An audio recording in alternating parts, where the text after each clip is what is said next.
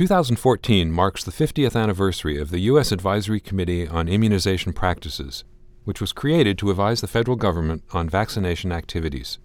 Today, the ACIP not only provides scientific assessments of new vaccines, but also plays a policymaking role, since the immunizations it recommends must now be covered by new insurance policies under the Affordable Care Act.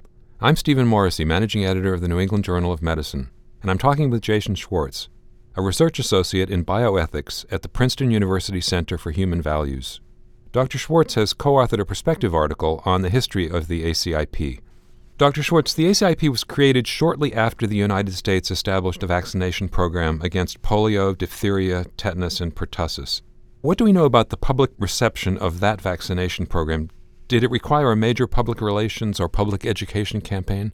One of the things we've seen when we look over the contemporary history of vaccines in the U.S. is a shift from a tremendous enthusiasm on the part of the public, on the part of parents for vaccines in the early 1950s and the 1960s when this committee was created, where most famously the vaccines against polio were heralded as triumphs for public health given the fear that came with the disease, that we had a spirit of speaking generally, remarkable enthusiasm for vaccination programs, even when safety events emerged in those early times. And clearly, in the years that followed, particularly over the last 10 or 15 years, but even longer than that, a trend in which the perceptions regarding the risks and benefits of vaccines have shifted, and public concerns, at least in some circles, have changed from an atmosphere of anticipation and enthusiasm for vaccination efforts to one that there's a considerable amount of skepticism, at least in some corners, among parents regarding the safety, the necessity, and the value of vaccinating their children.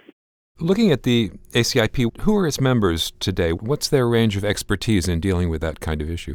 The ACIP comes from an interdisciplinary selection of scholars and practitioners and researchers who touch on several of the domains that are related to vaccination programs. So you have physicians who are working in family medicine, who are working in family practice in pediatrics and infectious disease specialists. You'll have people who are primarily scholars of epidemiology or public health who may work in academic settings or they may work in state and local public health.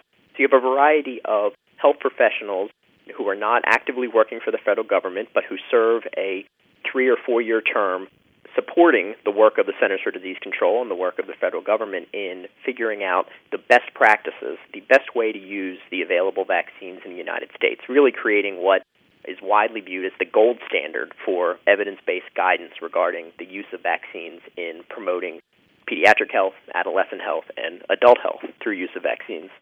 And you say in your article that the work of the ACIP is something of an international gold standard as well. The recommendations of the committee are closely watched by international public health authorities. Can you give some examples in which ACIP policy clearly affected policy in other countries? Sure. So, the most classic example, which we refer to briefly in our piece in the journal, is the story of the first rotavirus vaccine, which in the late 1990s was removed from the market following the identification of a rare adverse event.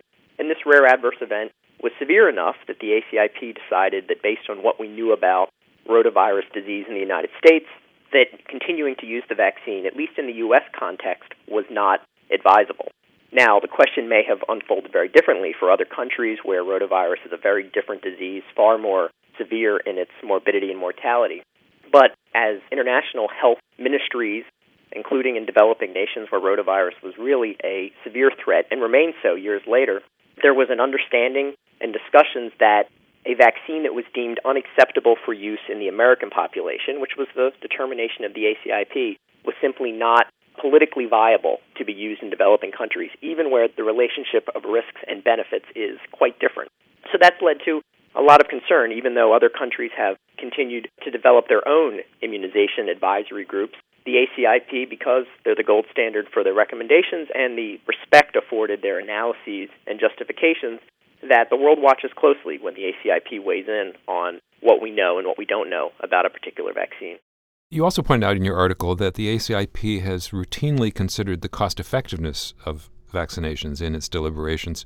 Where have those considerations led? Has the committee recommended against any vaccines, either for everyone or for certain populations, on the basis of the cost? And looking, for instance, at meningitis vaccine, will the committee be likely to do that in the future? Yeah, so these issues re- regarding how the committee has taken into account cost considerations reflects a broader role than simply just setting evidence based standards regarding how vaccines can promote the greatest benefits. As a result of public and private programs that make vaccines available, the ACIP recommendations also dictate whether vaccines are included in the Federal Vaccines for Children's program, which is an entitlement program that provides for recommended vaccines for children and adolescents, and in the Affordable Care Act, provisions that require ACIP recommended vaccines to be included among insurance plans. So, beyond looking simply at the scientific evidence about which populations vaccines are most likely to be beneficial, the committee has begun thinking, and not begun, but really for a good number of years now, considered how the cost of vaccination programs should be considered in developing these recommendations. And we do have cases. We have cases in terms of the ACIP's recommendation a few years ago to, for a time, delay broadly recommending the HPV vaccine, the human papillomavirus vaccine, for boys and young men until there was uh, additional data that led to what they determined to be a more favorable cost effectiveness analysis for the use of vaccine in young men. They got there. We now recommend the vaccine for both genders, but it took a few years for the, for the ACIP to be satisfied. We've seen it with the Lyme disease vaccine in the 1990s in terms of a narrow recommendation on account of the relative frequency of Lyme disease cases on the national average. And as you noted, we're looking at issues where cost might shape the ACIP's recommendations regarding the newly licensed meningitis B vaccines, which is the strain of meningitis that's caused some outbreaks here on college campuses and some isolated cases and tragically deaths here among college students. We have one newly licensed vaccine that the FDA has approved in an expedited manner. We're likely to have a second. And the question the ACIP is struggling with now is figuring out how broadly to recommend the use of a vaccine which is clearly beneficial, but beneficial against a relatively rare disease. And in terms of the cost and benefits of vaccinating all adolescents versus using it in more narrowed circumstances when there are outbreaks or when there are particular populations at high risks, has this substantial economic ramifications for the use of public health resources. And this is at atop the committee's agenda, and we'll see the questions of cost and benefit really having a prominent role in what the committee ultimately decides with this vaccine. You argue, though, in your article that this cost effectiveness analysis would be better off separated from the scientific, clinical, and public health analysis that the committee does. So, how would you envision such a separation actually working? Crucially important across U.S. health policy and health policy generally to think about how we can use our health resources most wisely. But the question then becomes how do we do that in a harmonized, consistent way across the kinds of interventions that are available, not just for prevention, but prevention and treatment. And what we see in the prevention world is that the ACIP does its work regarding vaccination practices and does consider cost. Another advisory committee, one that's been in the news itself, the Preventive Services Task Force, offers guidance on other preventive strategies, and they don't take cost into account. So there's a question to think about that if we want to be good stewards of our limited health resources, to think about how decisions work across various aspects of prevention and treatment. And it's hard to think of a reason why cost issues would be an important way of setting vaccination recommendations, but wouldn't have a similar role or shouldn't be considered in a parallel way for thinking about cancer prevention screenings or other technologies. So the question is both how we incorporate that across medicine, across the interventions that we need to prioritize, but also then the question of if we think this is an important thing to do, and I think it is in general, is a technical advisory committee of the men and women who work in public health, who work in epidemiology, are they the right group to take on these questions about the methodology of cost effectiveness analyses, the broader social questions about what thresholds we believe are worthwhile investments of health resources, in addition to their very, very important technical work evaluating the data and evidence regarding the use of the vaccines themselves. It's a lot to ask of any group of experts, and I wonder, and my co author and I, as we note in our piece, wonder whether or not it's simply expecting too much of a group that already has a tremendous amount of responsibility in helping synthesize what we know and what we don't know about vaccines, even before getting to these questions about the cost and the worthwhile investments of particular vaccination programs versus alternatives. There's been some recent concern about potential conflicts of interest for committee members who have financial relationships with vaccine manufacturers. What's being done to address those concerns? Yes, this is a perennial question for federal advisory committees in general, particularly in health and medicine, and for the ACIP in particular. And there have been numerous inquiries regarding questions about financial relationships, whether it's research support or lecturing fees or consultancy agreements between members of the ACIP and principally the vaccine manufacturers, and how they're both identified, how they're addressed, and how they influence the participation of individual committee members on ACIP votes and ACIP deliberations. And the question is a tension between two extremes that clearly the committee is well served by members who are expert in their fields, who are engaged researchers and scientists and clinicians, and often the skill set that lends individual scientists and practitioners to being particularly valuable potential members of the ACIP are the same kinds of skills that would be desired by vaccine manufacturers who are bringing discoveries to market, hopefully.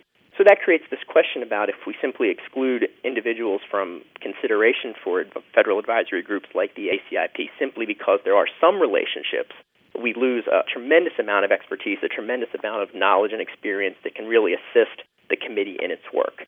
So the question then becomes how do we find some sort of middle ground? And there's many views and certainly no consensus, and we understand that the committee has been under scrutiny and is looking at case by case bases regarding particular members and particular relationships as they go about evaluating particular vaccines. But clearly, beyond the questions about genuine financial conflicts of interest, perception matters regarding vaccine policy. Public confidence in vaccine policy and vaccines and vaccine decision makers matter as well. So there is also an important role to recognize the public perception that comes from recommendations where there is a connection, whether direct or indirect, to vaccine manufacturers, and the CDC has been and continues to be sensitive about those perceptions and how they might influence public trust in the policies that are being supported by the CDC. So it's a tricky situation where they're looking for a middle ground between two extremes that are not necessarily sustainable on their own. Finally, given the growing hesitancy among Americans regarding vaccination, you suggest in your article that the ACIP draw on insights from health communication, decision making, social science, behavioral science, in addition to its scientific analysis of vaccines. Given all of that, how do you envision the role of the ACIP changing in the future? It's a great and important issue that the committee and the CDC and other vaccine advocates will have to confront that we're at a point that it's unmistakable that the visibility and mission of the ACIP has evolved from its historical origins as providing the best analyses of the available scientific evidence to one in which they are now a public face of vaccination efforts, a public face for vaccine best practices. So their role clearly is more than just a technical scientific advisory group, but ones that are really thinking about how vaccines and vaccination programs in the United States can thrive, how they can flourish. And what we see in the debates about vaccine safety and alleged vaccine safety allegations over the years are debates about what kind of evidence counts, what kind of evidence is persuasive, how we know what we know about the safety and effectiveness of vaccines. And what we've seen is that it's not simply letting the science speak for itself, but understanding how parents, how non scientists, how members of the community interpret information about risks and benefits, how what we know about vaccine preventable diseases, the fact that we don't see them very often, thanks in large part to the success of vaccination programs, that it's not simply enough to let the science speak for itself, but to understand how different members of communities interpret evidence differently and try and find strategies to help explain in innovative ways that might go beyond our traditional scientific discourses to help parents and the public understand what we know and why the public health community remains as confident and enthusiastic about vaccines as they do.